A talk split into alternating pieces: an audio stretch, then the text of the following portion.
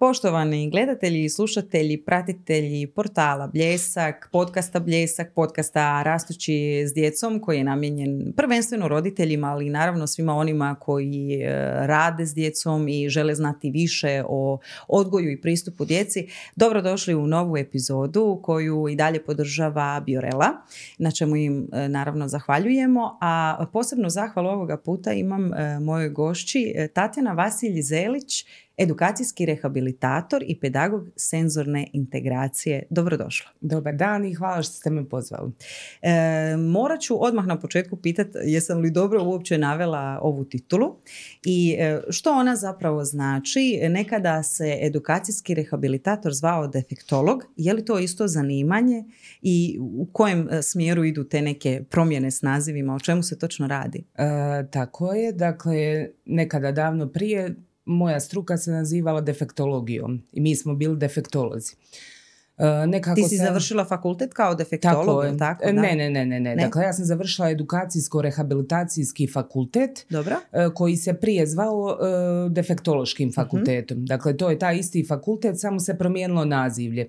E, zašto? Zato što je sa tom nekom pojačanom sviješću Uh, došlo neko promišljanje i razmišljanje gdje smo zaključili da naziv defektolog i defektologija uh, možda nisu baš onako primjereni, jel? Mm-hmm. Nisu onako inkluzivni, uključivi nazivi, uh, tako da je tu došlo do promjene i sada se taj fakultet, jel, za defektologiju sada se naziva edukacijsko-rehabilitacijski fakultet. Uh, dakle, ja sam, nakon što sam završila fakultet, uh, dobila diplomu, jel, sa nazivljem profesor rehabilitator, uh-huh. odnosno edukacijski rehabilitator usmjerenja, profesor rehabilitator. Uh-huh. Uh, sa dolaskom bolonjskog, jel, sustava i tu je došlo do nekih promjena, tako da sada imamo magistre edukacijske rehabilitacije, ali u svakom slučaju gdje god da pročitate ili defektolog ili profesor rehabilitator ili magistar edukacijske rehabilitacije, dakle to je sve ta ista struka, jel, samo se dogodilo, eto tako, da smo promijenili puno tih nekih naziva, da, ali taj, to taj je to. Defekt je zapravo nekakav nedostatak, a želi se dati uh, više primat uh, pristupu kako tako je, tako je. pronaći dakle, neka rješenja. Jel? Tako je, tako je. Dakle, neki konstruktivniji i uključiviji naziv, eto, mm-hmm. tako bih rekla. Dobro, a čime se ta struka uopće bavi? Uh, dakle, edukacijska rehabilitacija je jedan lijepi spoj medicine, psihologije, pedagogije. E, dakle, mi se bavimo rehabilitacijom, ali još više od rehabilitacije bavimo se habilitacijom. Mm-hmm. E sad, e, dakle, promatramo taj neki ljudski razvoj nekih pet područja, je li? Motorika, komunikacija, kognitivni, odnosno spoznajni razvoj, e, socioemocionalni razvoj i briga o sebi, je li? Ili vještine samozbrinjavanja.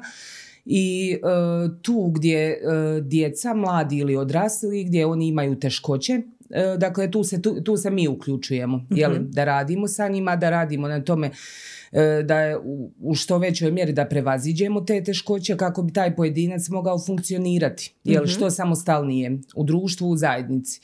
E, dakle, e, rehabilitacija bi bila, na primjer, kada neka osoba u odrasloj dobi nakon moždanog udara, kada izgubi, na primjer, neke svoje perceptivne sposobnosti koje je prije imala. Uh-huh. Dakle, to bi tada bila rehabilitacija, da mi ponovo pokušamo, jel, razviti ono što je nekada bilo, a sada više nije. Uh-huh. Kod malog djeteta koje možda nije imalo još ni priliku da razvije te iste perceptivne sposobnosti, govorimo o, o habilitaciji. Jel? Dakle, uh-huh. potičemo te neke sposobnosti koje, da se razviju, koje nikada prije nisu niti postojale. Pravilan, potičete pravilan razvoj. Razvoj, tako je, tako? tako je. Dakle, i e, u konačnici cilj svega toga je, opet ću ponoviti, dakle, da pojedinac funkcionira, dakle, što samostalnije, mm-hmm. e, i na kraju svega, dakle, ta inkluzija, jel, uključenje u društvo i ravnopravno sudjelovanje u nekom društvenom, socijalnom životu. Da, da bi društvo uopće moglo uključivati e, osobe s posebnim potrebama ili određenim mm-hmm. poteškoćama, kako god to već nazvali, e, trebaju znati više o tome. Tako je. E, zato je važno raditi ovakve emisije. Evo, mi ćemo naglasak staviti na djecu i na njihov razvoj i e, zapravo e, željela bih da nekako roditeljima približimo kada da krenu obraćati pažnju prvenstveno i na što trebaju obratiti pažnju i koji su to nekako alarmi kad bi se trebali upaliti, mm-hmm. jer neke stvari su razvojno u redu. Mi naravno roditelji nismo svi educirani da, da prepoznamo kada nešto odstupa.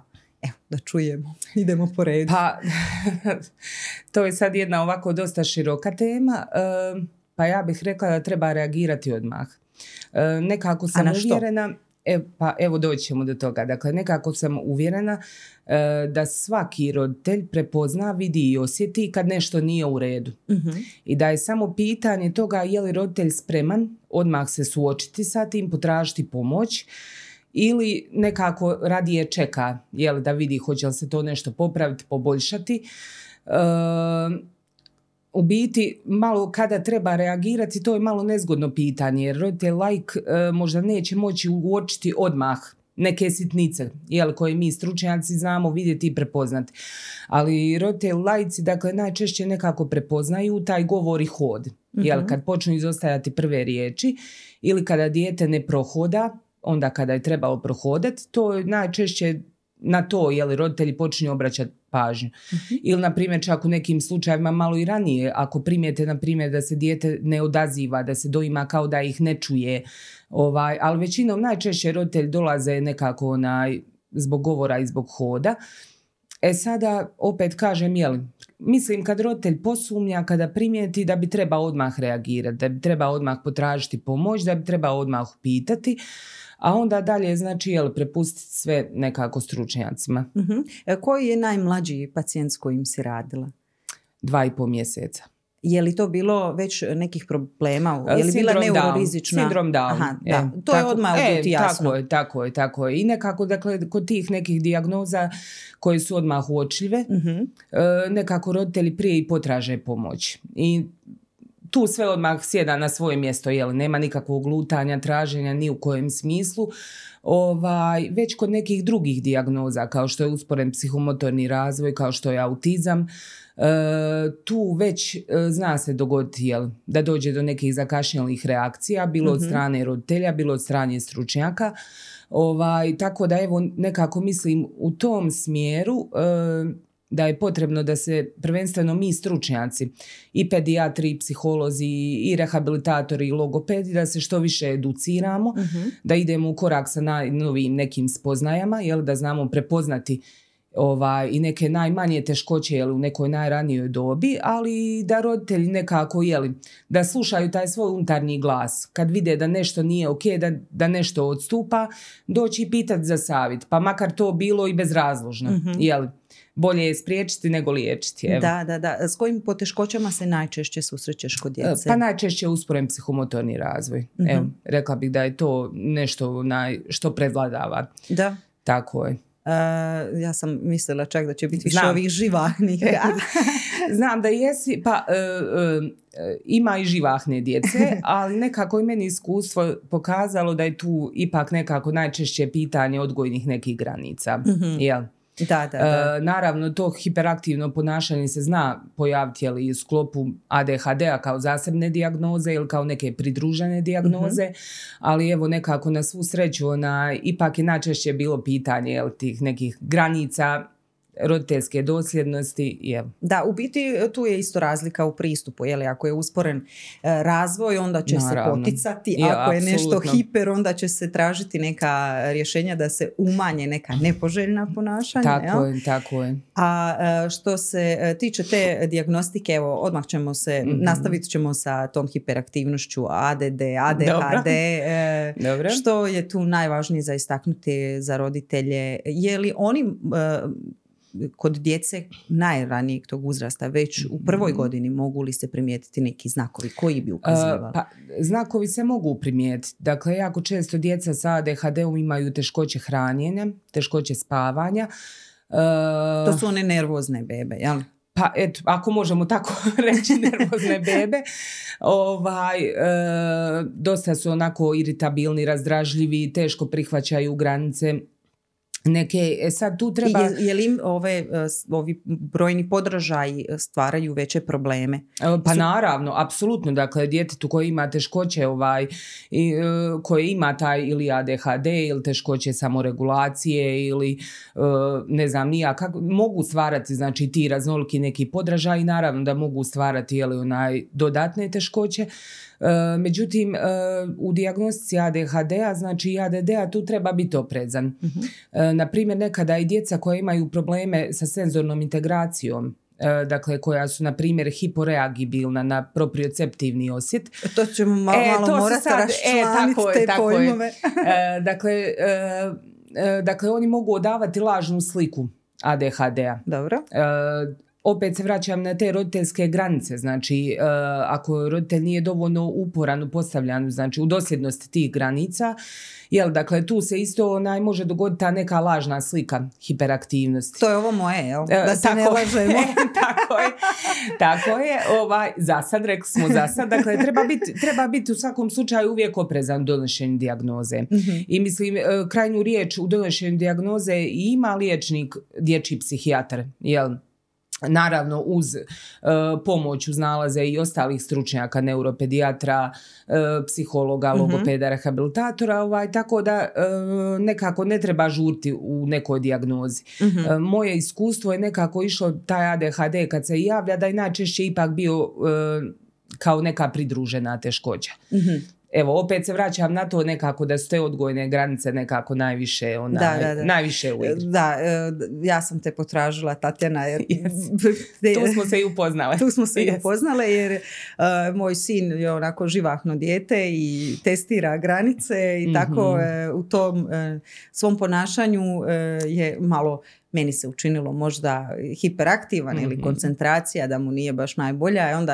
Ali si vidjela kako lijepo sluša i sjedi. Je, ali da, ja sam tek kasnije isto mm-hmm. shvatila da zapravo u vrtiću ili ne znam u crkvi ili negdje gdje zna mm-hmm. gdje da mora biti dobar, ono da je miran i da, gdje nismo popuštali biti, s granicama ili... nije hiperaktivan. Aha, samo e, kod kuće e, hiperaktivan. Tako je, tako je. Da, to mi, taj mi ovaj, ta spoznaja mi nije bila...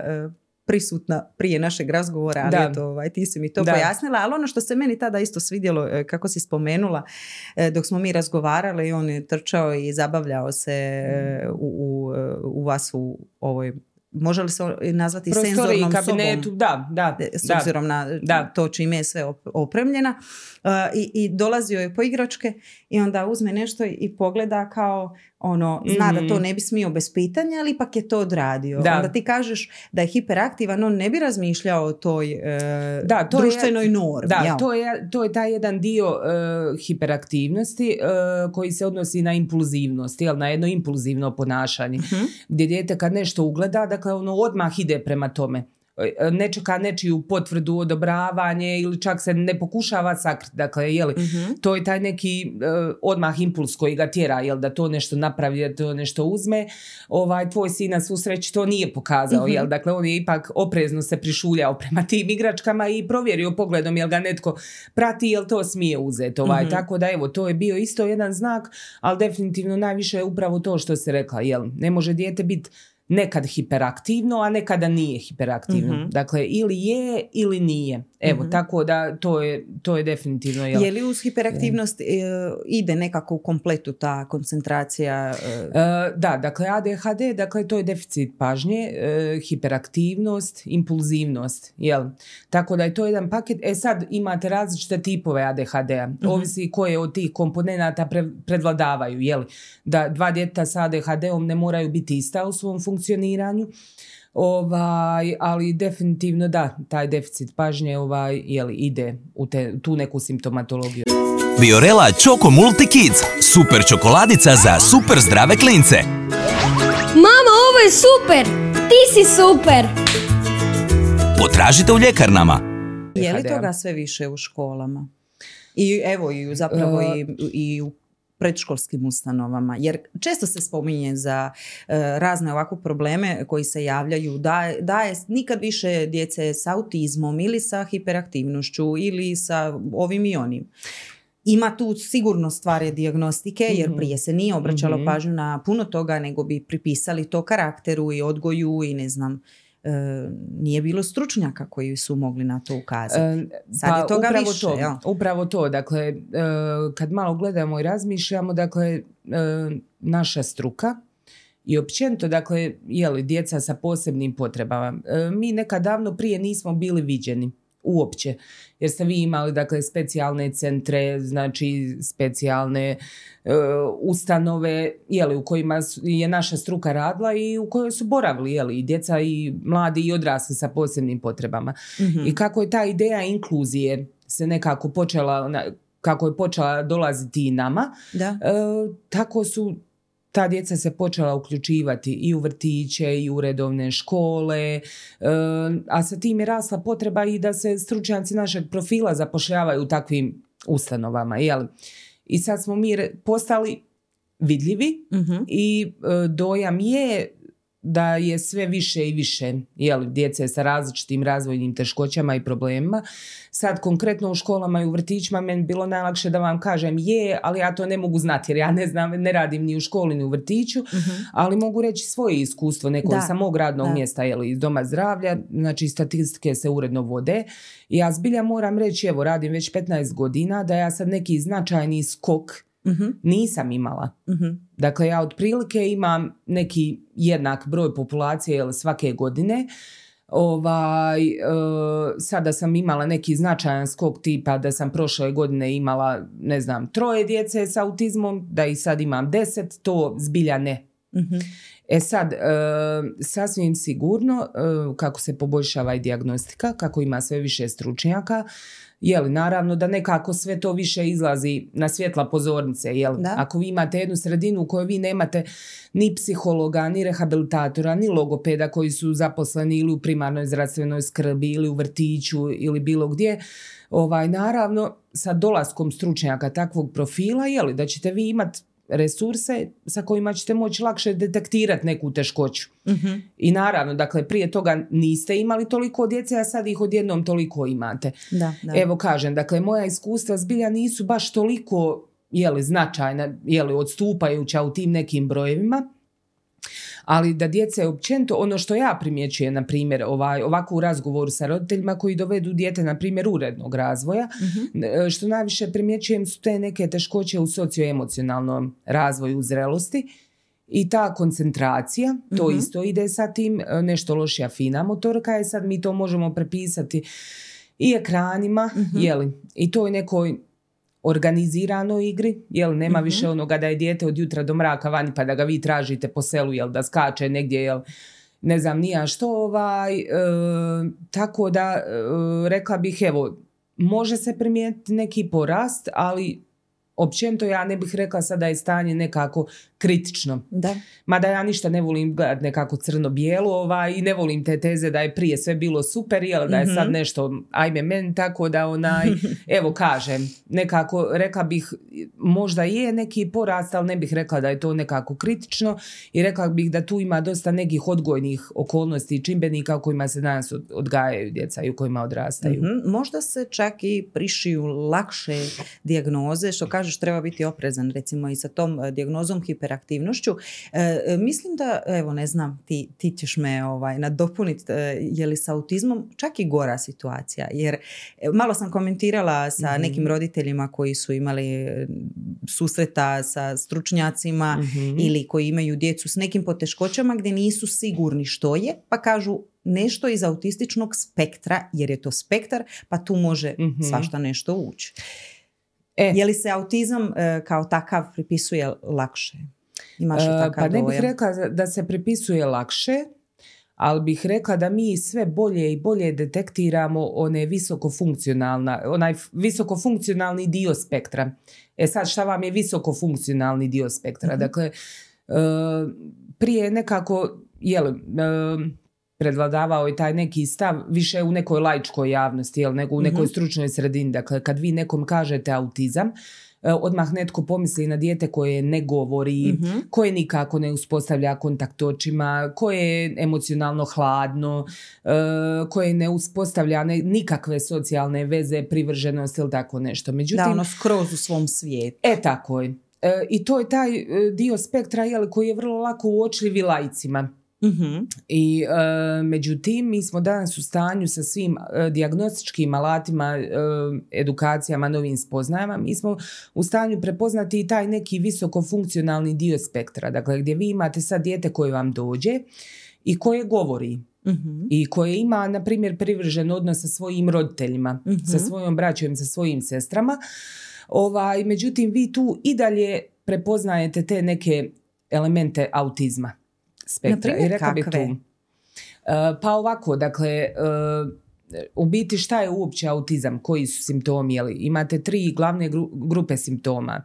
Dakle, prvo, je, uh, prvo se odnosi na govor i jezik. Dobro. Dakle, dijete može imati ili potpuno nerazvijen jezik, ili može imati u nekoj mjeri razvijen jezik, ali da taj jezik, na primjer, da je ili agramatičan, mm-hmm. ili, na primjer, uh, da dijete koristi jezik u svrhu komunikacije samo sa svojim najbližim, dakle, jel, sa roditeljima, sa braćom i sa sestrom, da ga ne koristi sustavno.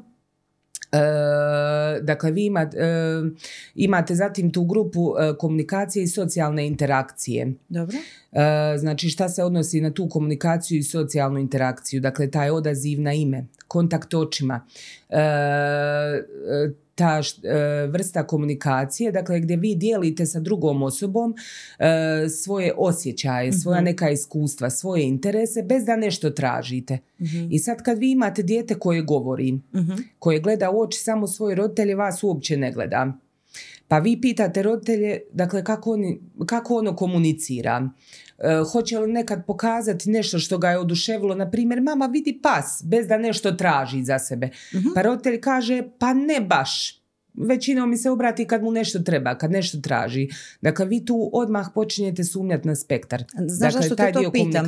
Zbog toga što, naravno, karakterno ima različite djece i onda neko je možda sramežljiviji, pa ipak dolazi tu, recimo... Kod da, to, st- nekoga koga ne poznaje, pa možda ne želi a, uspostaviti iz tog razloga e, komunikaciju. I to, se, I to se tako dobro vidi. Da? Jer vi, na primjer, dijete, kad vam uđe dijete koje je e, sramežljivo, koje je mm-hmm. stidljivo, e, ono većinom izbjegava pogled i sakriva se iza mame, pa vas kutkom oka pogleda, pa se opet sakrije iza mame. Aha. Znači, ili kaže mami neću, ne, neću biti ovdje, ili idemo kući, dobro. Ili tako nešto. Dakle, ono vas vidi. Aha. Ono reagira na vas i, re, i reagira na vas stidom.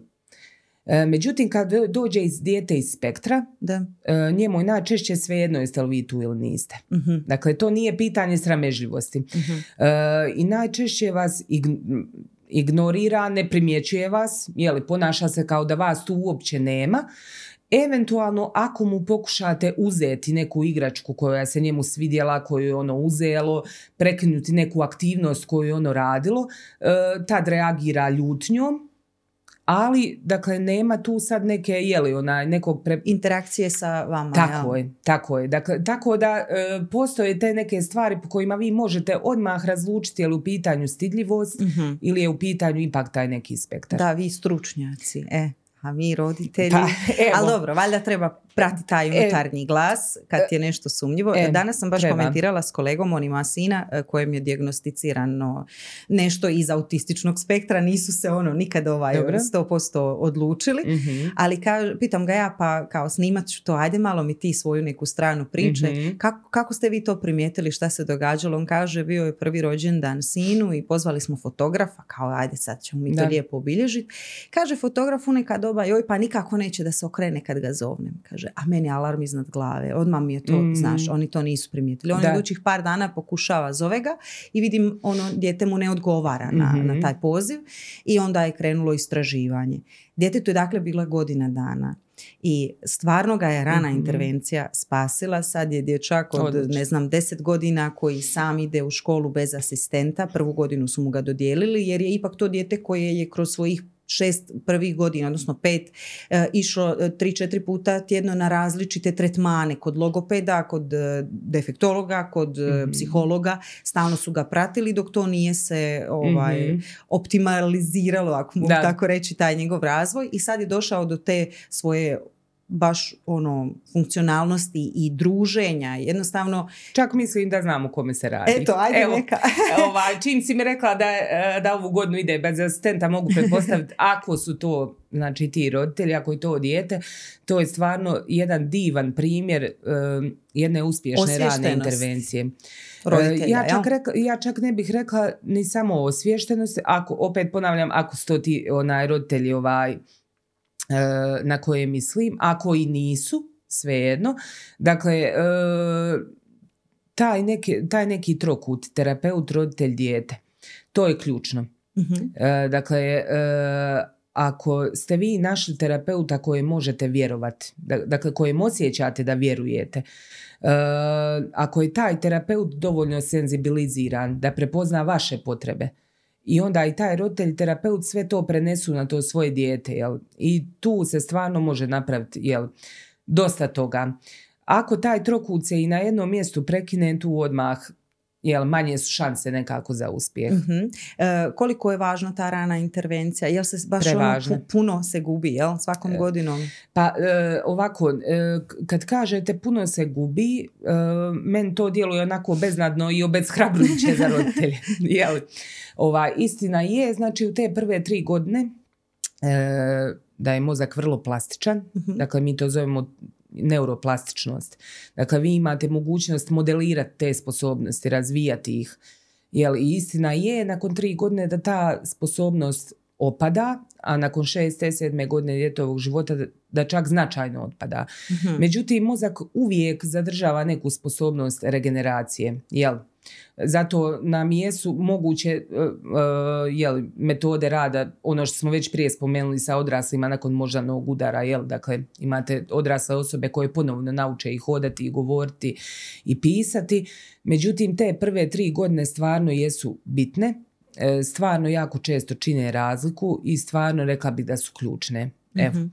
Tako da u svakom slučaju koliko god da dijete je staro, i koje god da je spola, treba mi to naglasiti, da, nebitno da. Je li jel, dječak ili djevojčica, stvarno potičem roditelje da poslušaju taj svoj unutarnji glas i da se jave odmah, mm-hmm. ako primijete, ako osjećaju da nešto nije kako treba. Mm-hmm. Evo.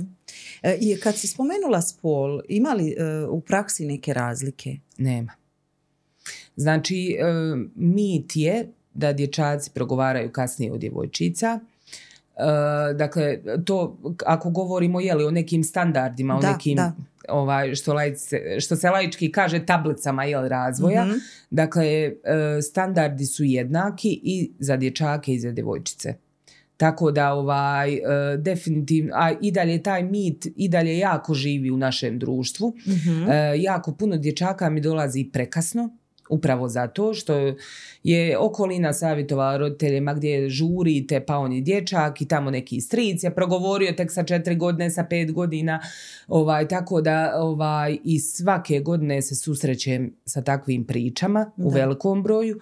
Tako da evo, naj, definitivno koristim i ovu priliku jel, ovaj, da naglasim roditeljima nema veze ako je dječak, svejedno, dakle, jel ti standardi neki vrijede i za dječake i za djevojčice podjednako. Bila je Ivana prošli tjedan, prošli put, ovaj, pa smo baš pričali isto o tome da ima neke razlike, ali sve je to u, u vrlo malim zapravo nekim granicama, pa ja mjesec, bi, dva, ono. Ma mislim, ja bih sada... više rekla i gledala sam ovaj, kako sam im poslala, jel tu snimku, ovaj, eh, gledala sam tu emisiju i mogu se složiti sa onim što Ivana zapravo rekla, jel, mm-hmm. način na koji mi e, komuniciramo sa dječacima, jel to neko kulturološko okruženje, jel što mi očekujemo od dječaka, a što očekujemo od djevojčica.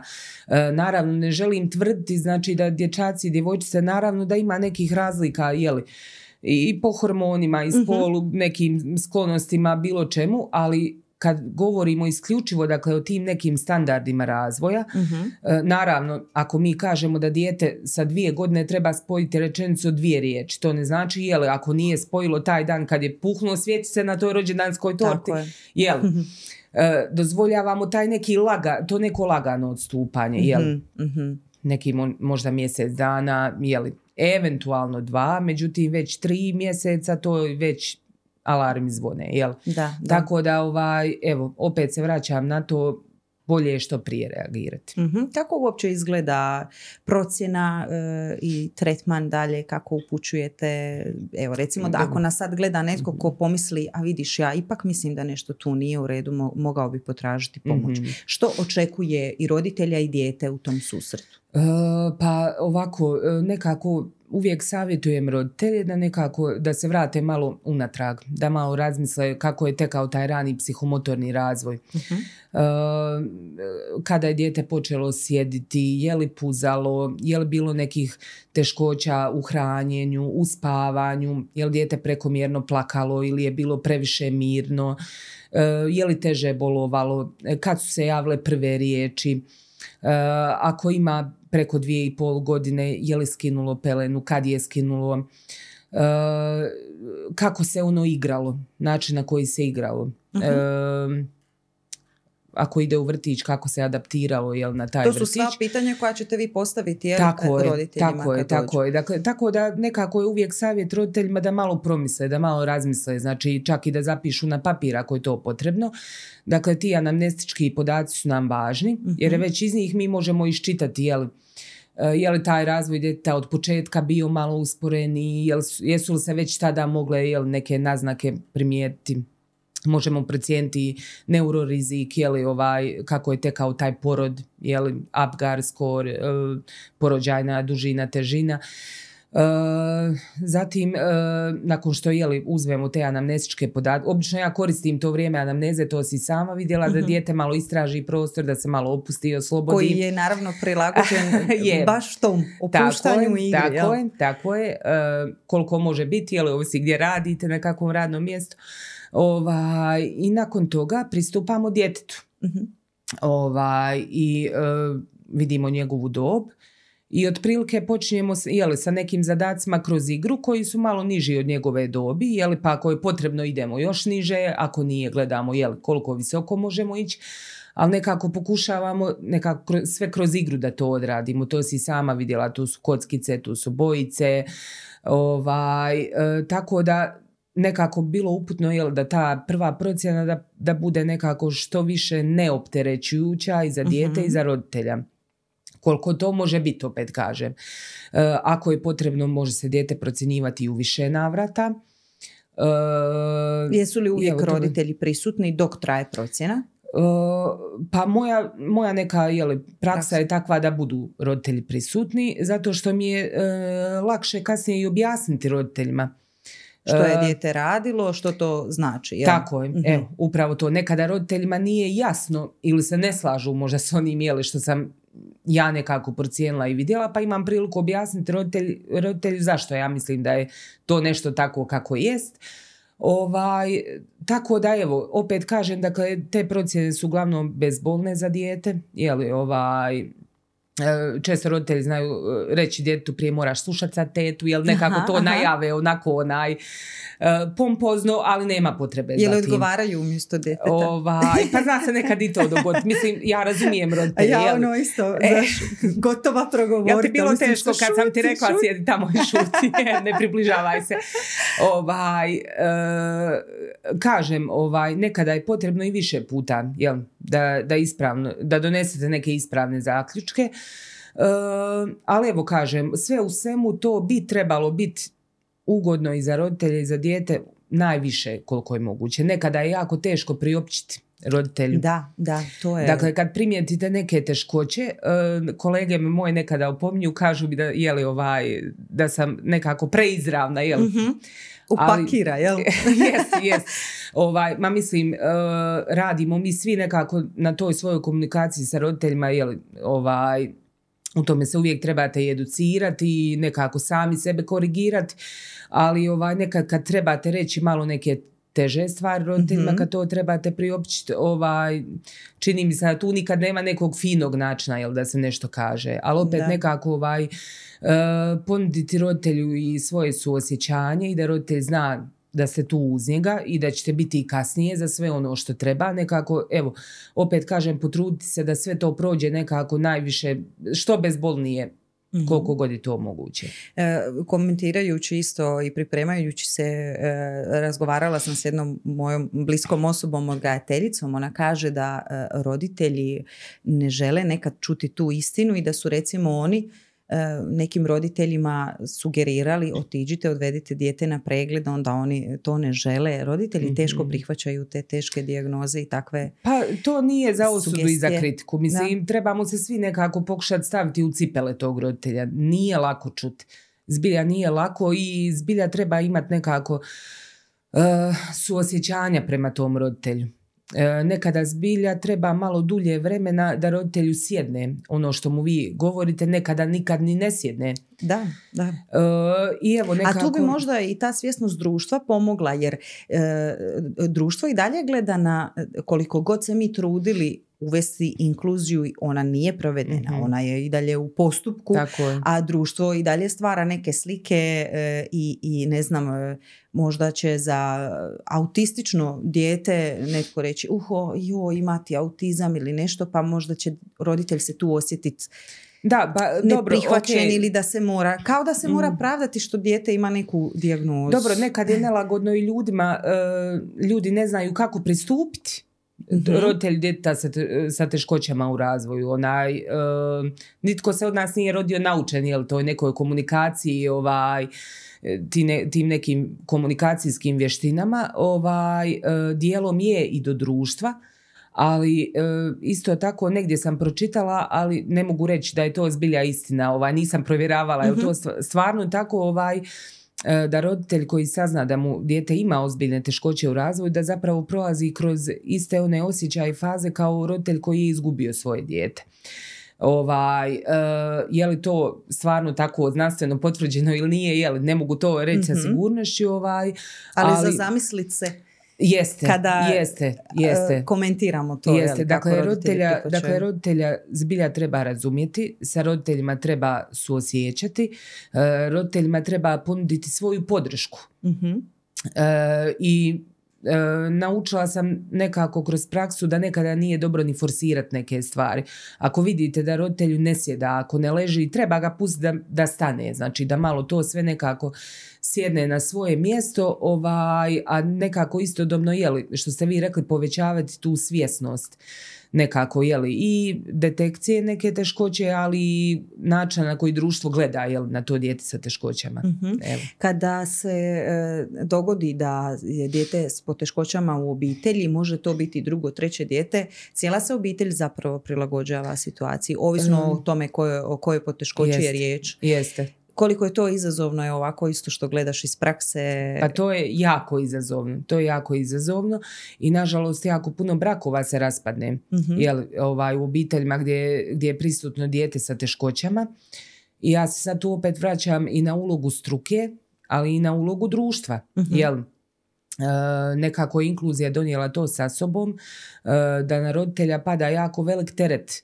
Uh, roditelj istodobno postaje, znači, i terapeut i roditelj. Mm-hmm. I to je užasno teško. Jel? Dakle, ja sam se ipak školovala za to što radim i sad treba roditelj like doći i doma, jel, nekako ponoviti to sa djetetom. I to od nula do dvadeset četiri, jel? Pa dobro, e, e, nikad ja ne savjetujem roditeljima da oni budu od nula do dvadeset četiri uključeni u to. Nekako ja uvijek kažem roditeljima, ako je danas baš takav dan, mm-hmm. radije mama izađi, popij kavu sa prijateljicama. Mm-hmm. Više će donijeti koristi nego da siliš sebe, jel, da radiš to nešto što sam rekla da trebamo raditi. Ovaj, nekako pokušavam sa roditeljima naći neki modalitet, jel, tu neku zlatnu sredinu. Mm-hmm. Da roditelji ipak ne osjećaju grižnju savjesti. Ako su otišli na neki izlet, ako su otišli u kino, na večeru, na kavu, podruži se sa prijateljima, umjesto da su ostali raditi, vježbati ili paziti to svoje dijete sa teškoćama, jel, u razvoju. A, a djetetu ipak i dalje je potrebno poticanje. Da. Ipak mu je potrebno poticanje i dodatna vježba, tako da, evo, nekako e, pokušavam uvijek sa roditeljima naći neku mjeru i svakako svim roditeljima preporučujem da potraže pomoć i psihologa i psihoterapeuta, ako su vjernici i svećenika, dakle, e, prijatelja, rodbine, da, da kažu da im je teško. Evo, mm-hmm. nekako da izađu s onim e, što im treba. Da nekako podijele to što nose u sebi, da podijele sa zajednicom. Evo, Tako da, da, ovaj, da nekako mislim da je ta neka zlatna sredina najbolji put. Da, što se tiče inkluzije e, u, u školama se provodi. Mm-hmm. E, ti imaš djecu e, koja su različitih školskih uzrasta. Tako. Je li u njihovim e, razredima ima djece s posebnim potrebama? Jesu li uključeni asistenti? Jer znam mm-hmm. da nisi u sustavu školskom pa e, ne možeš sada donositi razre- u njihovim razredima ne. Nije mm-hmm. se tako... je li ona nekako potrefilo, dogodilo, ali su išli u vrtić, ovaj, događalo se u vrtićkim skupinama.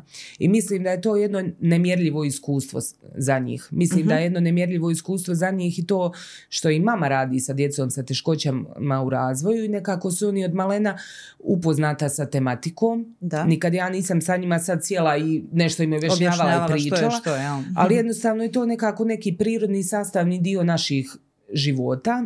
Iako se znalo i njima isto dogoditi jel, neke situacije, na primjer imala sam situaciju sa sinom baš u toj vrtićkoj dobi, kad je počeo doma mahati rukama, jel, lepršati rukama i sad sam se ja preplašla jer znam da je to odmah jel, neki znak da nešto nije u redu. Ovaj, i u jednom navratu sam ga upitala, jel, pa zašto ti to radiš? Onaj, zašto mašeš rukama? Jer Bože vidim da je dijete urednog razvoja, ali maše. I onda je on meni rekao, jel, pa taj i taj dječak koji ide sa mnom vrtić maše i to je meni super, to je meni zabavno. Da, oni e, kupe to sve lako. Tako je, ovaj, tako da događalo, do, događalo se i te neke imitacije, događalo se nekad i nerazumijevanja, mm-hmm. događali se, događali su se nekada i neki uh, strahovi, ovaj, uh, ali to smo sve nekako prolazili i rekla bih da im je ipak nekako prirodno i sasvim logično, uh-huh. jeli, da u njihovom okruženju imaju djeca i koja su bez teškoća u razvoju i sa teškoćama u razvoju. A što bi, dje, što bi roditeljima djece urednog razvoja poručila što se tiče inkluzivnosti i ponašanja i prihvaćenosti e, ostalih i, i drugčijih uh-huh. i onih s posebnim potrebama i nekim teškoćama da. Kada su zajedno s njima u uh-huh. razredu, jer... Nažalost ima vršnjačkog nasilja i sa zdravom djecom. Bojim se, bojim se što je uopće sa djecom koja imaju neke poteškoće. Ima. E, dakle, gledajte, prvo trebamo biti realni. Dakle, e, djeca uočavaju sve ono što odstupa od nečega na što su oni navikli. Mm-hmm. Što je njima logično, što je njima prirodno. Uh, možda ćeš sjetiti kad smo mi bile male, nama je svima bilo čudno kad bi netko nosio naočale, jel? Da, da, da. Pa su se događala zadrkivanja čak i na toj je, nekoj gal, razini. Galonke, a kamoli ne, a kamol ne na nečem, znači mm-hmm. uh, na, neko, na nekoj većoj složenijoj jel, temi kao što je dijete sa teškoćama u razvoju. Dakle, sasvim je prirodno da dijete na početku kad se prvi put susretne sa tim nekim djetetom koje je malo drugačije, uh, da ono reagira ili u čuđenju. Možda će se desiti djetetu i da se naruga tom djetetu. Mm-hmm. Nažalost, možda ne nekad iz neke zle namjere ili ne znam nija čega, ali opet kažem, dakle, djeca nekako, jeli, susreću se s nečim što im je nepoznato. Mm-hmm.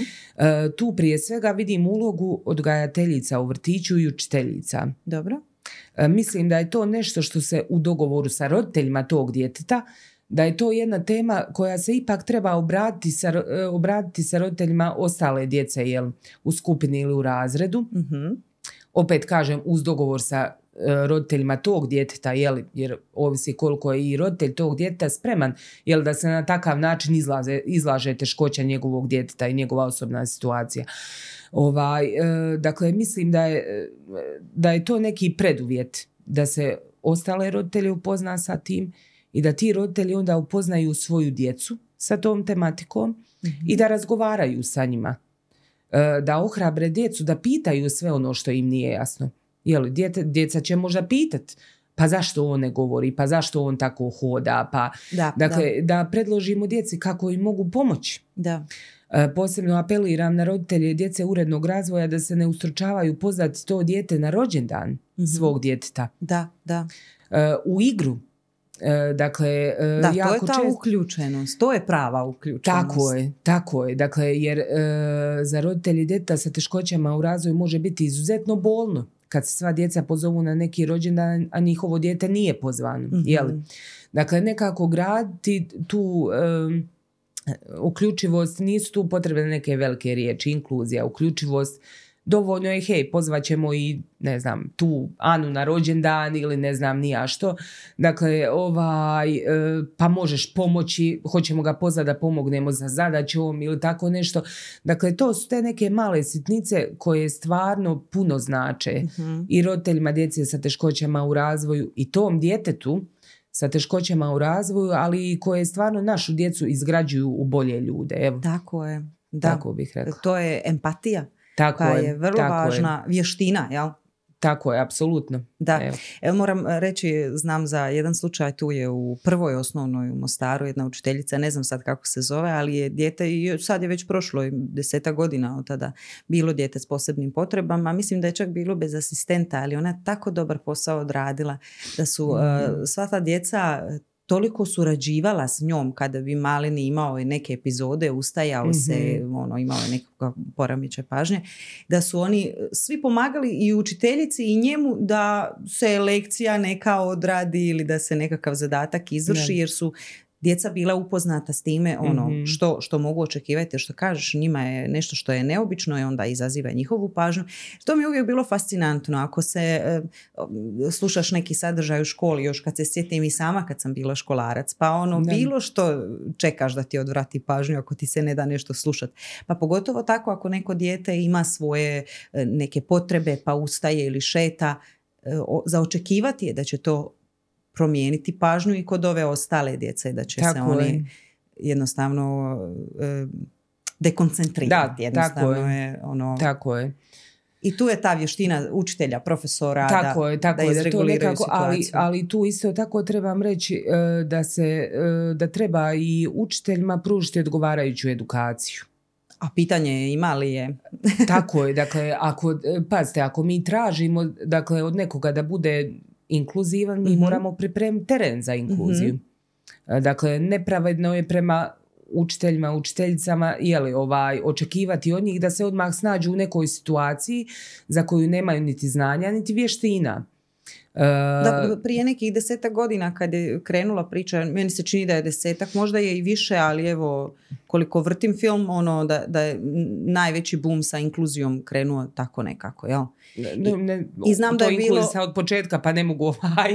Ne ali mogu ali uglavnom, šta, šta neki... hoću reći, kad su krenuli ovaj, tražiti da se nastavni plan i program piše posebno za učenike urednog razvoja i onda moraš imati poseban ovaj koji je za neko dijete s poteškoćom. To nastavnici, učitelji nisu znali, pa nitko im nije to pokazao. Ranije kroz svoje educiranje koje je bilo prije ne znam koliko, četrdeset godina, recimo ako su neki stariji da. profesori, s tim se nisu susretali. Onda preko noći ti dođe dopis, ti moraš imati još jedan dodatni nastavni plan i program za to i to dijete. To je baš e, ali škola bi, ali škola bi onda trebala imati rehabilitatora koji će odraditi taj posao. A ima li jedna škola rehabilitatora? Pa naravno, pa u Ljubuškom svaka škola ima zaposlenog rehabilitatora. Rehabilitatora, da, baš. Tako je. Ovaj, dakle, sad ovisi opet kažem i od sredine do sredine. Jel, da, onaj, da. Evo onaj, jer znam da je veliki je manjak recimo psihologa koji bi isto trebali biti sastavni dio. Ili logopeda, isto nema po školama. Ima svaka škola, dakle, tri te glavne škole imaju, dakle, i psihologa i rehabilitatora. Ovaj, pa da, Ljubuški se stalno nešto u zadnje vrijeme spominje, sve u pozitivnom ovaj, svjetlu. Pa evo, moram, moram nas pohvaliti. neka, evo, neka.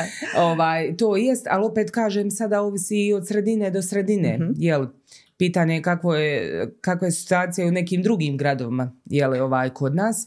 E, dakle, opet se vraćam na to da je nepravedno e, dati učitelju ili učiteljici, dakle, neka zaduženja mm-hmm. i neke obaveze e, za koje on nije pripremljen, tako, za koje on da. nije školovan. E, tako da e, država je dužna osigurati i školski stručni kadar i primjerene udžbenike, dakle, dakle i edukacije, e, pa i prilagođen prostor.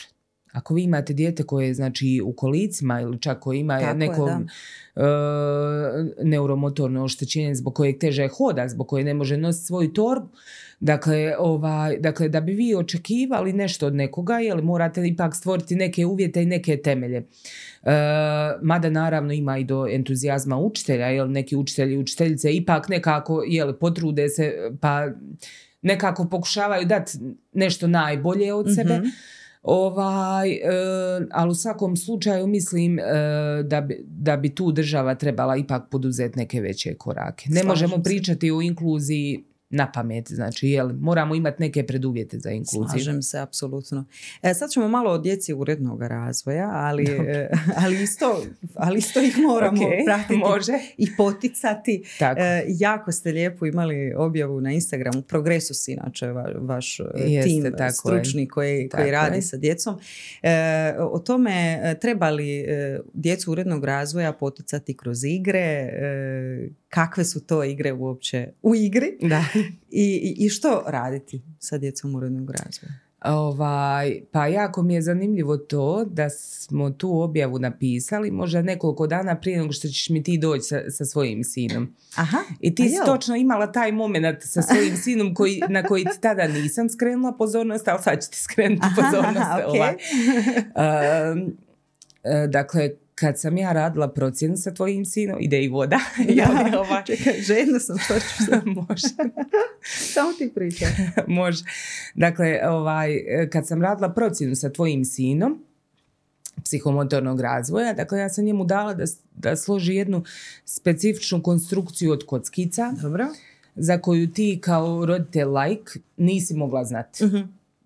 Nisi znala, jel, da uopće... Onaj most je bio, jel? Ono je, tako, onaj veliki most, Dobre. tako je. Ovaj, i za tu konstrukciju, dakle, roditelji laici ne znaju, nisi ni ti znala i sigurno nisi nikad sa njim sjela i vježbala tu konstrukciju. I on je nju od prve složio. Uh-huh. I poslije toga, ovaj, o nečemu smo pričale, ti se meni rad nečega počela objašnjavati, ne mogu, ne mogu se više sjetiti, jer su to bile neke puzle ili šta, da Aha. mu ih trebala kupiti, pa eto nisi, pa ti je grižnja savjesti, možda Aha. trebala ti to njemu kupiti, sjesti vježbati sa njim. Ovaj, nisi pomislila na to da ti tu konstrukciju od kockica nisi vježbala sa njim, a on je složio od prve. Da, da, da. Evo. Tako da ovaj... E...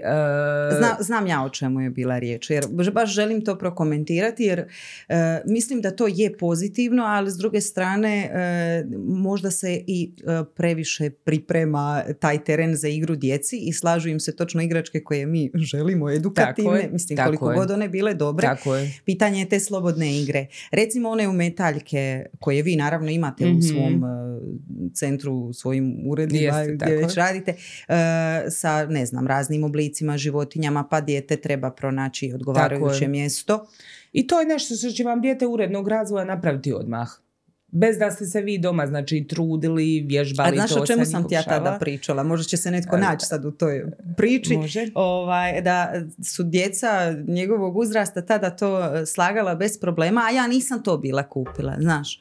I onda vidim, a čovječe, mi to nemamo kući. Ja ne znam zna li on to. Onda kad sam donijela, on ne zna. Ha, ne zna.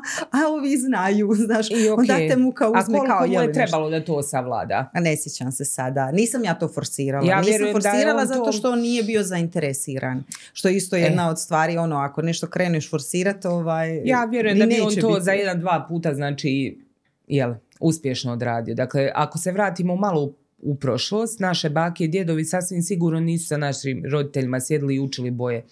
Jel tako? A naše prabake i pradjedovi još manje. Mm-hmm. Jel? A svi su kao odrasli ljudi znali boje. Da. Jel? Ovaj, e, dakle, da me se krivo ne shvati, ja nemam ništa protiv zajedničke igre sa djetetom, dapače. Bilo da su to neke edukativne igre, neke kreativne igre, ne znam ni ja što, ovaj, ali u trenutku kad to postane neki teret roditelju, kad se to pretvori u neko natjecanje, uh-huh. vidi, moje dijete zna sa ovoliko godina sve o Marsu, o dinosaurima, ne znam ni ja što. Dakle, kad to postane neki opterećujući moment za roditelje, a nekako iz iskustva, iz prakse vidim da sve češće postaje, e to uh-huh. onda nije dobro. Ako je to neki vid obiteljske zabave, jel, sad ćete svi skupa, kupit ćete te slagalice, pa ćete i zajedno slagati, ovaj, natjecati se možda tko će prije složiti svoju ili tako nešto. Dakle, kada je to jedno ugodno, neopterećujuće obiteljsko iskustvo, provođenje zajedničkog vremena, to je sasvim ok. Dakle, pitanje je motiva da. zašto djecu kupujemo didaktičke i te edukativne igračke, ovaj, i zašto se igramo sa njima. Evo. I to je nekako ovaj, a pogotovo znači Ivana je baš spomenula ovaj, mm-hmm. Dodik te edukativne kartice za čitanje djeta od tri godine. Ovaj, sve u redu, podržavam, jel tko želi, bože moj, sve, opet se vraćam na to sve dok to pričinja neko obostrano zadovoljstvo, jel i roditelju i djetetu. E, međutim, ja bih prije pitala, zna li dijete obući donje dijelove odjeće sa tri godine? Jel ide na ve ce sa tri godine ili nosi još uvijek pelenu? Jel žvače hranu ili mu se ta hrana jel još uvijek malo prilagođava? Ovaj... Jel jede uopće samo? Tako je, bravo, odlično. Jel jede samo ili jede pred ekranima? I to, jel? Da. Ovaj, dok ga, neko, dok ga netko drugi hrani, znali ono pospremiti neke jednostavne stvari, slož, baciti igračke nazad u kutiju kad nešto završi. Uh, znali riješiti neki konflikt sa vršnjakom u vrtiću, sa svojim bratom ili sestrom, a bez da zove roditelja i odgajatelja da to mm-hmm. riješi. Mm-hmm. Ovaj, e, to su neke ključne vještine, neke bitne vještine e, kojima ipak treba dati malo više pozornosti jel, nego tim nekim informacijama koje dijete skuplja, jel?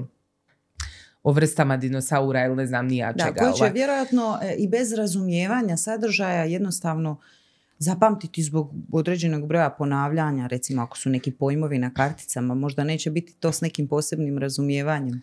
Pa dobro, gledaj, mislim... A ovamo funkcionalno je pitanje kako ide. Ma dobro, onaj, dobro, to je zanimljivo pitanje sa razumijevanjem. Nisam, nisam o tome nikada na taj način razmišljala iskreno. Znaš na što mene to podsjeća? Ovaj... Znaš kako se neki ono hvale, bifla, oče naš...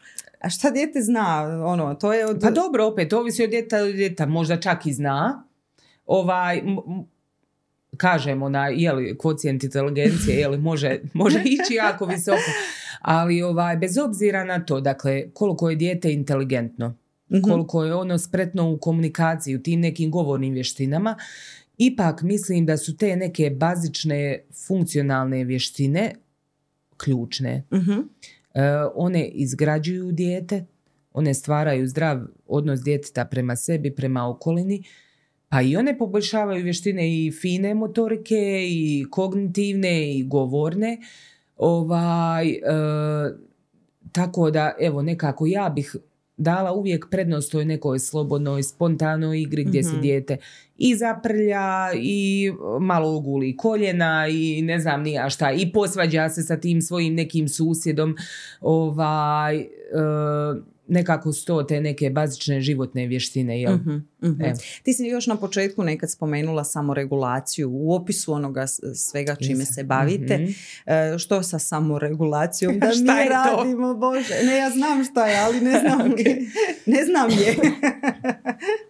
e, dakle, samoregulacija je sposobnost i djeteta i odrasle, odrasle osobe, osobe. Jeli, da ostane e, smireno i funkcionalno unatoč nekim vanjskim i unutarnjim jeli, podražajima koji su neki ometajući faktor. Mm-hmm. Jel? Naprimjer, ovo svjetlo koje sad meni udara u oči. u oči jeli, ovaj, ne znam jesi li ti ručala prije ovoga, mm-hmm. jesi li gladna ili se žedna ili što god već. Dakle, svi ti ometajući faktori, dakle, i unatoč njihovoj prisutnosti nas dvije ovako lijepo sjedimo, pričamo, razgovaramo. Ovaj, e, dijete koje ima teškoće samoregulacije uh-huh. e, ne uspijeva nekako odstraniti te faktore. Jel? Ne uspijeva nekako ostati, kako bi rekla, pribrano, e, staloženo, evo kako već, dakle u toj nekoj danoj situaciji. Ovaj, i samoregulacija je jedna vještina i sposobnost koja sazrijeva sa djetetom, znači koja raste, jel?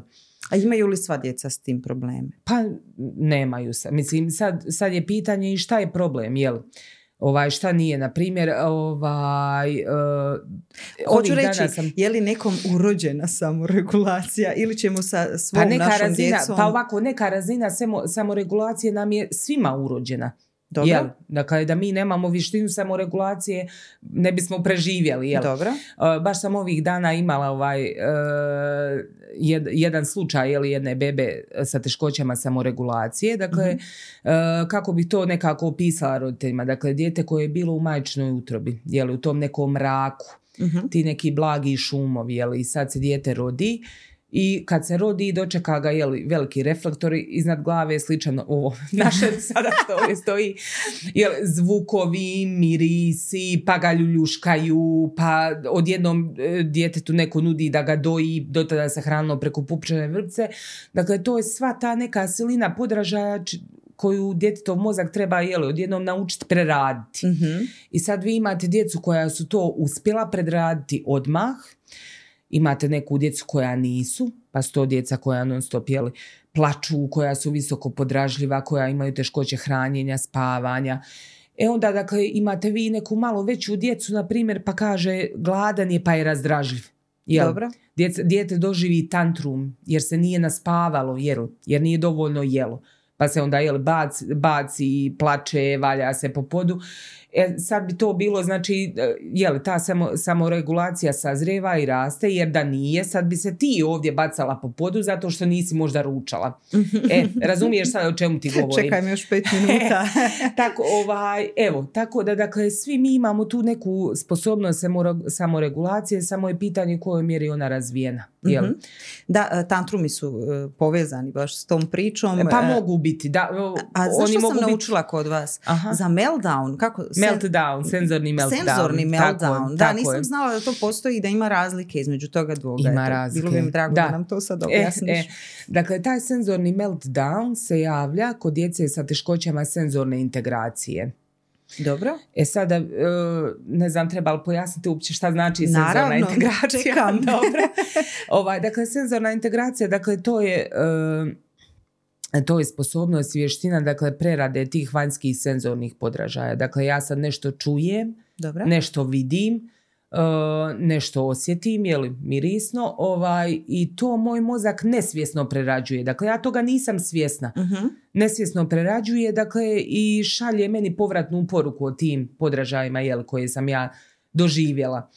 Ovaj, uh, sad, dakle, dijete koje ima senzorni meltdown, Uh, ono je to meltdown zato što nije u mogućnosti preraditi taj podražaj koji je doživjelo. Naprimjer, uh, zvuk klime koji mi većinom niti ne doživljavamo, jel, klima koja nas grije i hladi. Dakle, za dijete koje ima teškoće prerade tih auditivnih, slušnih podražaja može biti izuzetno bolan. Dobro.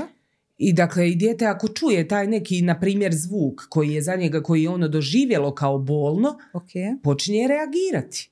Dakle, počinje plakati, počinje se bacati, počinje zaklapati uši. E sada, dakle, ako njegova majka ili neka druga osoba u blizini, dakle, ne shvaća, ne primjećuje, nije joj jasno šta je moglo tako dijete izbaciti iz takta, dakle... Mm-hmm. Ovaj, e, dakle, za, zato kažemo da nam je većinom, jeli, barem iz početka, dok nismo onaj, e, našli te neke uzroke, dakle, većinom je taj početak senzornog meltdowna nejasan. Dakle, dijete je odjednom počelo sa tim nekim burnim reakcijama, a nije nam jasno šta se događa, što se dogodilo, Aha. a ono je zapravo doživjelo neki podražaj vrlo neugodnim. Vrlo neugodno, čak nekada, kažem, opet to ide i do razine boli. Tako da, dakle, za razliku od tantruma, jel, kod tantruma je ipak nekako taj uzrok jasniji. Dakle, na primjer, dijete ne želi ići iz parka kući. Da. Ili, na primjer, nije dobilo tu čokoladu ili igračku koju je htjelo. Mhm. Ili hoće, ne znam, i to je ja. njegova burna reakcija, izljev bijesa. Ja. Tako je, tako je. E, dakle, i e, to ne znači da je dijete loše odgojeno, znači, nego dijete je još uvijek u toj fazi, u, tvom, u tom stanju e, gdje ono ne zna kako drugačije dobiti ono što želi. Ovaj, ili iskazati svoje nezadovoljstvo. I na to ja. mogu utjecati, dakle, i vještine samoregulacije i mogu utjecati i neki odgojni čimbenici. Dakle, jeli, ako roditelj podržava to ponašanje na način sad, dakle, dijete nije dobilo čokoladu, počelo se vrašta, vrištati, bacati po podu i, i roditelj mu da tu čokoladu da ga umiri. Dakle, e, tu nastupaju ti odgojni čimbenici koji produljuju, jeli, dijete, znači, uviđa, mm-hmm. aha, to je način na koji ja dobivam ono što želim i ono nastavlja sa takvim reakcijama. Jeli? Da, da. Ako roditelj gasi takve reakcije, dakle, ako mu ono nije dalo čokoladu unatoč tom vrištanju i plakanju, dijete će onda shvatiti da to nije neki put, jeli, kojim ono treba ići. Da. A vještine samoregulacije, dakle, mogu ili ubrzati taj put, izlaska iz te faze, jel, ili mogu nekako na, nastaviti i dalje podgrijavati jel, tu, tu fazu. Jel. A znaš što sam viđala u toj terminologiji noćni tantrumi? Jesu li to noćni tantrumi ili na kraju onda meltdown kao, neki ne, to, koji su to, mislim, nastali da, od mislim da se čitalo o noćnim terorima. Dobro, ali ima, bilo je čak i noćni tantrumi i noćni terori. Jedno i iskreno drugo, kao da ima i tu neka razlika.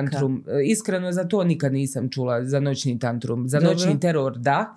Dobro, ali, a dobro, možda sam i povezala krivo, da. I, i onda e, kao noćne more, pa ima tu neka razlika. E, Jel se dijete probudilo, nije? E, da, pa, e, dakle, ti noćni terori se znaju događati. Dakle, jel, gdje dijete odjednom ustane, vrišti i usnu, ovaj, vi ga pokušavate dozvati, ne uspijevate ga probuditi, ali ovaj... Mm-hmm.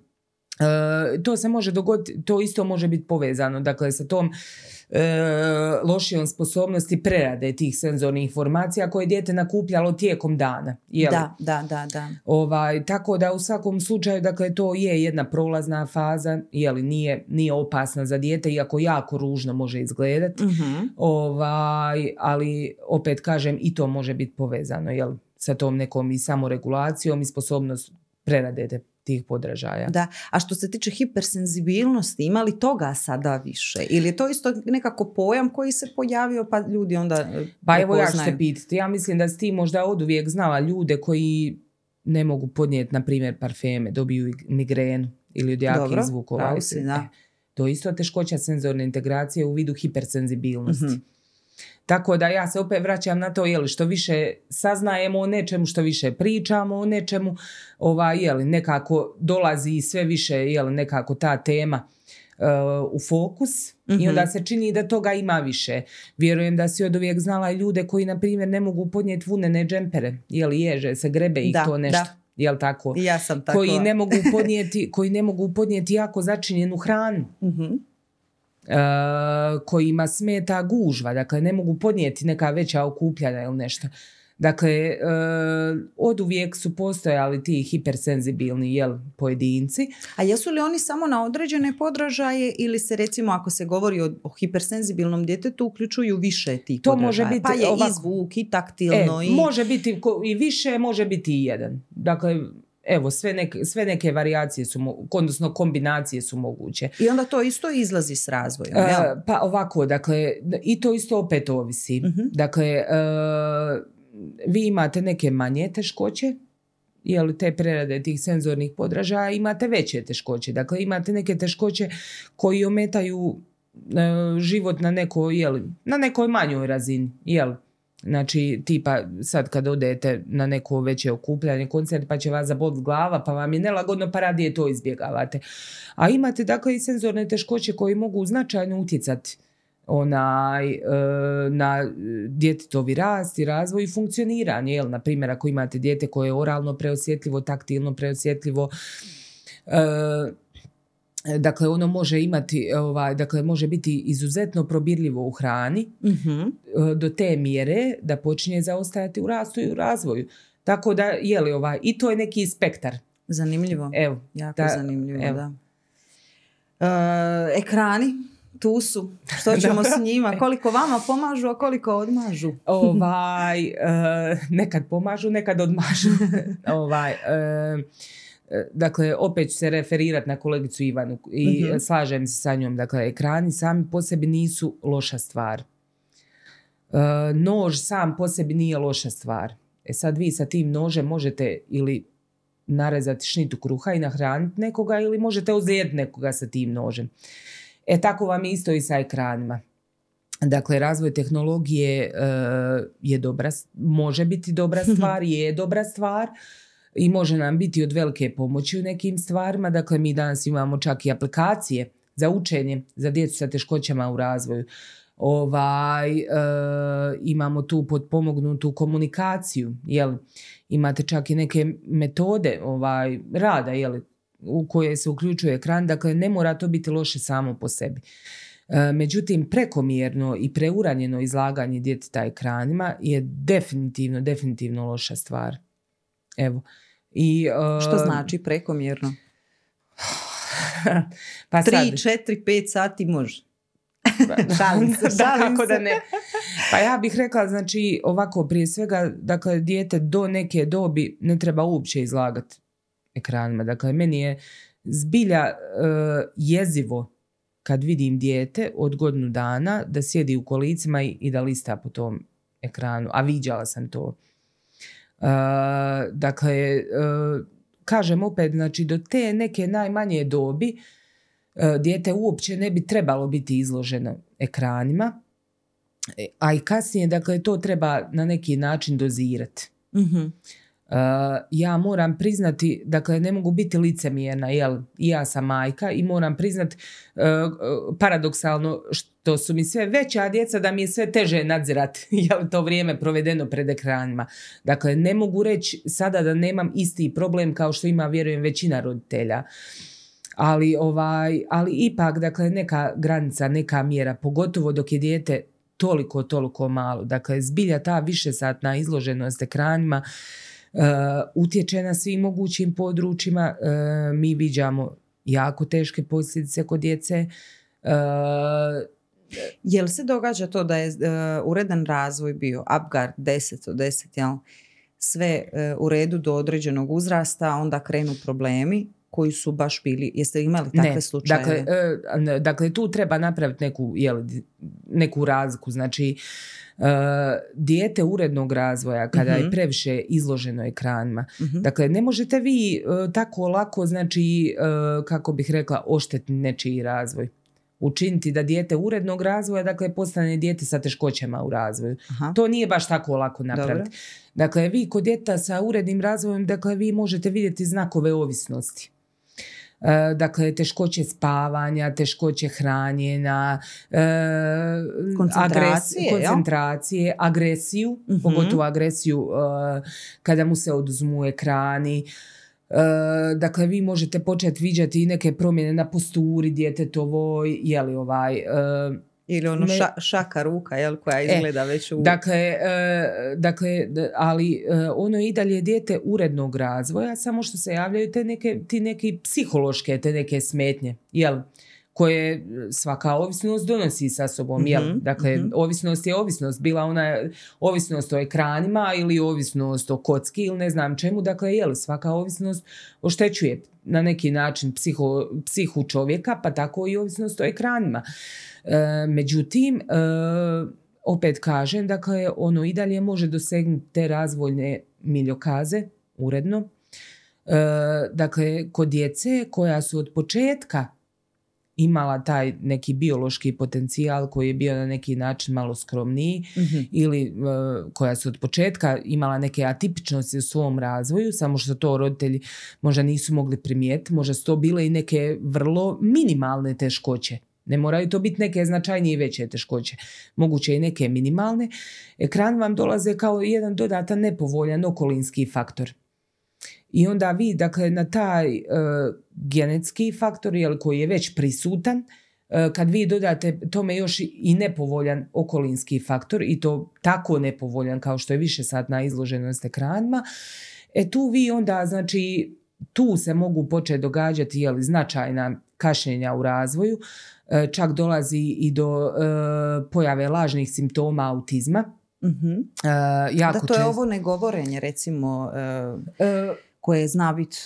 Pa ja čak ako mi, roditelj, ako mi roditelj kaže da je dijete bilo više sati izloženo svaki dan ekranima, uh-huh. e, ja čak i kažem iz početka da će mu sačekati mjesec, dva, uh-huh. da vidimo. Jer obično e, kod tog lažnog autizma, dakle kod tih simptoma koji simuliraju autizam, koji su došli od ekrana, e, vi čim sklonite i maknete djetetu te ekrane, e, ti simptomi počinju rapidno gubiti se i nestajati. Dok, jeli, kod autizma, čak ako je dijete sa autizmom bilo, jeli, izloženo ekranima, vi kad maknete te ekrane, ti simptomi se neće baš tako onaj, lako izgubiti. Znači, da, odnosno, da. Ostaju tu, jeli. Ali ne zbog ekrana, nego zbog primarne, jeli, dijagnoze i simptomatologije autizma. Ovaj, tako da... E, u svakom slučaju, dakle, kako god da to bilo, da li se radi o djetetu sa urednim razvojem ili o djetetu sa teškoćama u razvoju, u svakom slučaju, dakle, zbilja, zbilja apeliram na roditelje, jel, da se ti, ta izloženost ekranima da se smanji na minimum. Evo. Biorela Choco Multi Kids. Super čokoladica za super zdrave klince. Mama, ovo je super! Ti si super! Potražite u ljekarnama. Stoji. Slažem se. A isto, a isto izlažem da ne bude sad ono. Ne znam, osjete li roditelji kad se priča o ovakvim temama možda neko prozivanje? Znaš ono kad ti neko otkrije? Pa ja ne bih htjela da to ispadne. Jel da? Ne, da e, e, mislim, moram se tu ograditi. Ja ne bih htjela da to ispadne kao neko prozivanje i ne bih htjela ni ispasti licemjerna. Da. Jel, dakle, ne mogu sad reći da moja djeca nemaju mobitel, imaju ga.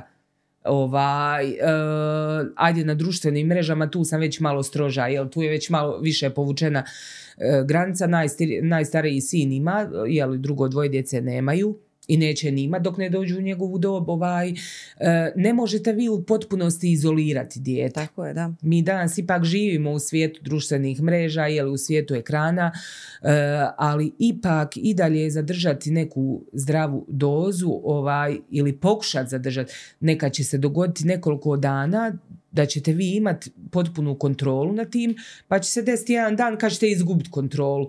Pa hajde, mislim, događa se, dešava mm-hmm, se, svi mm-hmm. smo ljudi. Da, jeli? Da. I svi, svi smo ljudi, svi ovaj... Ne, ne možemo mi nikad stvoriti neke idealne uvjete, ali trebamo težiti onome što je najbolje, jeli, i za nas i za našu djecu. Dakle, neka treba i roditelje prvo odlijepiti od ekrana, pa onda, o, pa onda apelirati na njih da sklone ekrane djeci. Jeli? Tako da, evo, ovaj, da, da, da, djeca nema osude, dakle, nema osude, nema prozivanja, nego čisto je, evo, ovako nešto za promišljanje. Da, tako da, da. Dobro, znači ekrani definitivno ne uzrokuju teškoće koje su trajne i neće Ra- stvoriti dakle, problem. Dakle, razvoj... Uh, Razvoj, dobro, razvojne teškoće ne. Dobro. Razvojne teškoće ne. Dakle, dakle psihološke teškoće uh, mogu uh, uzrokovati u velikoj mjeri, dakle, i kod djeteta urednog razvoja i kod djete, i kod djeteta sa teškoćama u razvoju. Mm-hmm. Jel? A te razvojne teškoće oni mogu pojačati kod djeteta koje je već imalo, znači, već ima nešto, da. Evo, a što, što se tiče te priče o uzročnicima, uh, što uopće struka kaže, što kaže znanost? Je li, recimo, čega? O bilo kojih teškoća. Dobro. Uh, Može li se nešto u trudnoći... Uh, znam, naravno, alkohol, cigarete i tako, bilo je i ovih oko mm-hmm. bakterija koje mogu prouzrokovati neke zdravstvene probleme, pa ne znam, i sam porod, to se stoji ako da. je nešto rizično bilo mm-hmm. da, da može dovesti do nekog problema. Ali postoje li neke stvari koje možda slučajno radimo ne znajući da je pogrešno već u trudnoći? Izlažemo li se nekim, možemo li se izložiti nekim stresorima ili nekim situacijama što može uzrokovati pa, te kasnije probleme? Ja bih opet izbjegla tu riječ šta, šta pogrešno radimo. Jel, to mi je opet nekako malo crno-bijelo gledanje na stvar. Mm-hmm. Dakle, realno mi za većinu uh, tih teškoća nikada niti ne otkrijemo uzrok. Dakle, drugo je kad se radi o nekim Uh, bolestima, znači, ili o nekim stanjima ili o nekim poremećajima, dakle, za koje znamo, jel, da su nasljedni, tipa mišićna distrofija ili tako nešto, znači mm-hmm. ovaj uh, kod, kod velike većine, dakle, mi nikada do kraja, nekada i možemo, dakle, nekad mi otkrijemo neki, na primjer, neku genetsku mutaciju. Dobro. Jel tako nešto, dakle, ali šta je dovelo do te genetske mutacije? Dakle, tu, tu je, često su ti uzroci, dakle, vrlo nejasni. Mm-hmm. E, genetika je nekako najjasnija, dakle, mi e, znamo često vidjeti u istoj obitelji, dakle, da se ponavlja ili autizam ili e, kognitivne teškoće ili neke, znači, neuromotorne teškoće, dakle, tu nam je nekako teren najjasniji. E sad, tko je zapalio cigaretu u trudnoći, tko je popio tu čašu alkohola, e, imate žena koje piju svoju redovnu terapiju, na primjer, za štitnjaču. Tako je, da, da. Ili nešto drugo. Dakle, to, to je sad sve opet nekako, kako bih rekla, e, e, niti možemo sa sigurnošću dokazati. Mm-hmm. E, naravno, jasno je, u trudnoći treba izbjegavati sve ono što bi potencijalno moglo naštetiti plodu, ali e, mi trenutno nismo tola, toliko daleko stigli, jel, da bi mogli dokazati izravno, jel, da je to nešto baš uzrokovalo tu razvojnu teškoću, tako da mislim da ne treba ni ići toliko daleko, znači, mm-hmm. e, nego jednostavno paziti na sebe u trudnoći, jel, paziti ovaj, što konzumiramo, jel, ovaj, e, izbjegavati sve te neke potencijalne, jel, štetne čimbenike, da. A evo ovo ostalo. Drago mi je da su to sve objasnile, jer imam dojam da roditelji često u sebi na, traže krivca i Naravno, nalaze krivca apsolutno. Za sve što se to, to je jedna događa. Faza koju, pa ja mislim da nisam poznala roditelja koji nije prošao. Uh-huh. Ali na svu sreću većina njih to ipak nekako u neka doba ipak shvate, jel, da, da, da je to jednostavno besmisleno. Čak ako smo nešto nenam, čak ako smo nešto iskrivili, sigurno nitko nije išao namjerno nauditi svom djetetu, jel, učiniti nešto što će mu, što će mu naštetiti. Tako da mislim to, to stvarno nit, opet se vraćam na to, niti je to sigurno dokazivo, niti ima nekog smisla, ovaj, tako da evo kažem, ne, ne treba se u toj se fazi definitivno ne treba zadržavati, jel? Mm-hmm. To je toliko besmisleno, a toliko štetno i pogubno za roditelja, tako da evo nema, da. nema potrebe za to. Što ćemo roditeljima za kraj poručiti? Što ti se čini najvažnije iz, iz tvoje perspektive? Rana intervencija, prepoznavanje, oči širom otvorene ili, ili ne ekrani ili ne krivnja, što, pa, ovako, što bismo? Uh, pa uh, ne znam, zatekla sam je sad s ovom porkom za kraj. Trebala sam je prije upozoriti na nju da smislim nešto ovaj, ali uh, u biti neću ni smišati. Uh, ja bi ovako rekla, uh, uživajte u svojoj djeci, volite svoju djecu, provodite vrijeme sa svojom djecom. I sve ostalo se onda nekako posloži. Mm-hmm. Evo, nekako i roditelj onda i uoči i primijeti neke stvari. Ovaj, apelirala sam već više puta kroz ovu emisiju, jel, da se jave čim nešto osjete, tako ja mislim da tu nema onaj potrebe da to opet spominjemo, ali dakle prije svega znači provoditi vrijeme sa svojom djecom, voljeti ih i uživati u njima, bilo da je dijete urednog razvoja, bilo da je dijete sa teškoćama u razvoju, svi su vrijedni, svi su neprocjenjivi i evo da nekako cijenimo taj dar koji smo dobili. Hvala ti puno. Baš ti hvala na svemu, Tatjana. Hvala tebi još jednom. No, mogli bi mi ovako još puno pa razgovarati. Pa možemo ali... mi sad nastaviti. Ali gladna sam, počet ću se bacati po podu. Ok, ok, onda nemoj, molim te. Nastavit ćemo neki drugi put, jer zapravo bi se i o bilo kojoj poteškoći moglo puno podrobnije. Mogla bi se napraviti cijela svaka, jedna emisija. Svaka tako emisija, je. svaka je. teškoća. Da, je, možda s vremenom je. tako i bude. Nekako sam htjela sada da e, širi neki, šira publika dobije sliku o tome. Mm-hmm. Možda neki roditelji koji su tek postali roditelji pa ne znaju što mogu očekivati, pa možda e, gdje pronaći tu pomoć i zašto je potražiti, kad i kako. Pa evo, nadam se da će nekome biti od pomoći. Hvala ti puno. Hvala i tebi još jednom. Evo. Hvala i vama još jednom što ste bili tu uz podcast Rastući s djecom. Pratite nas i dalje. E, mi ćemo i dalje tražiti zanimljive teme. Naravno, teme možete i predložiti. Evo, imam ja puno toga u glavi, ali e, bilo bi zanimljivo čuti i što vas najviše zanima. Hvala Bioreli i portalu Bljesak. Vidimo se opet vrlo brzo.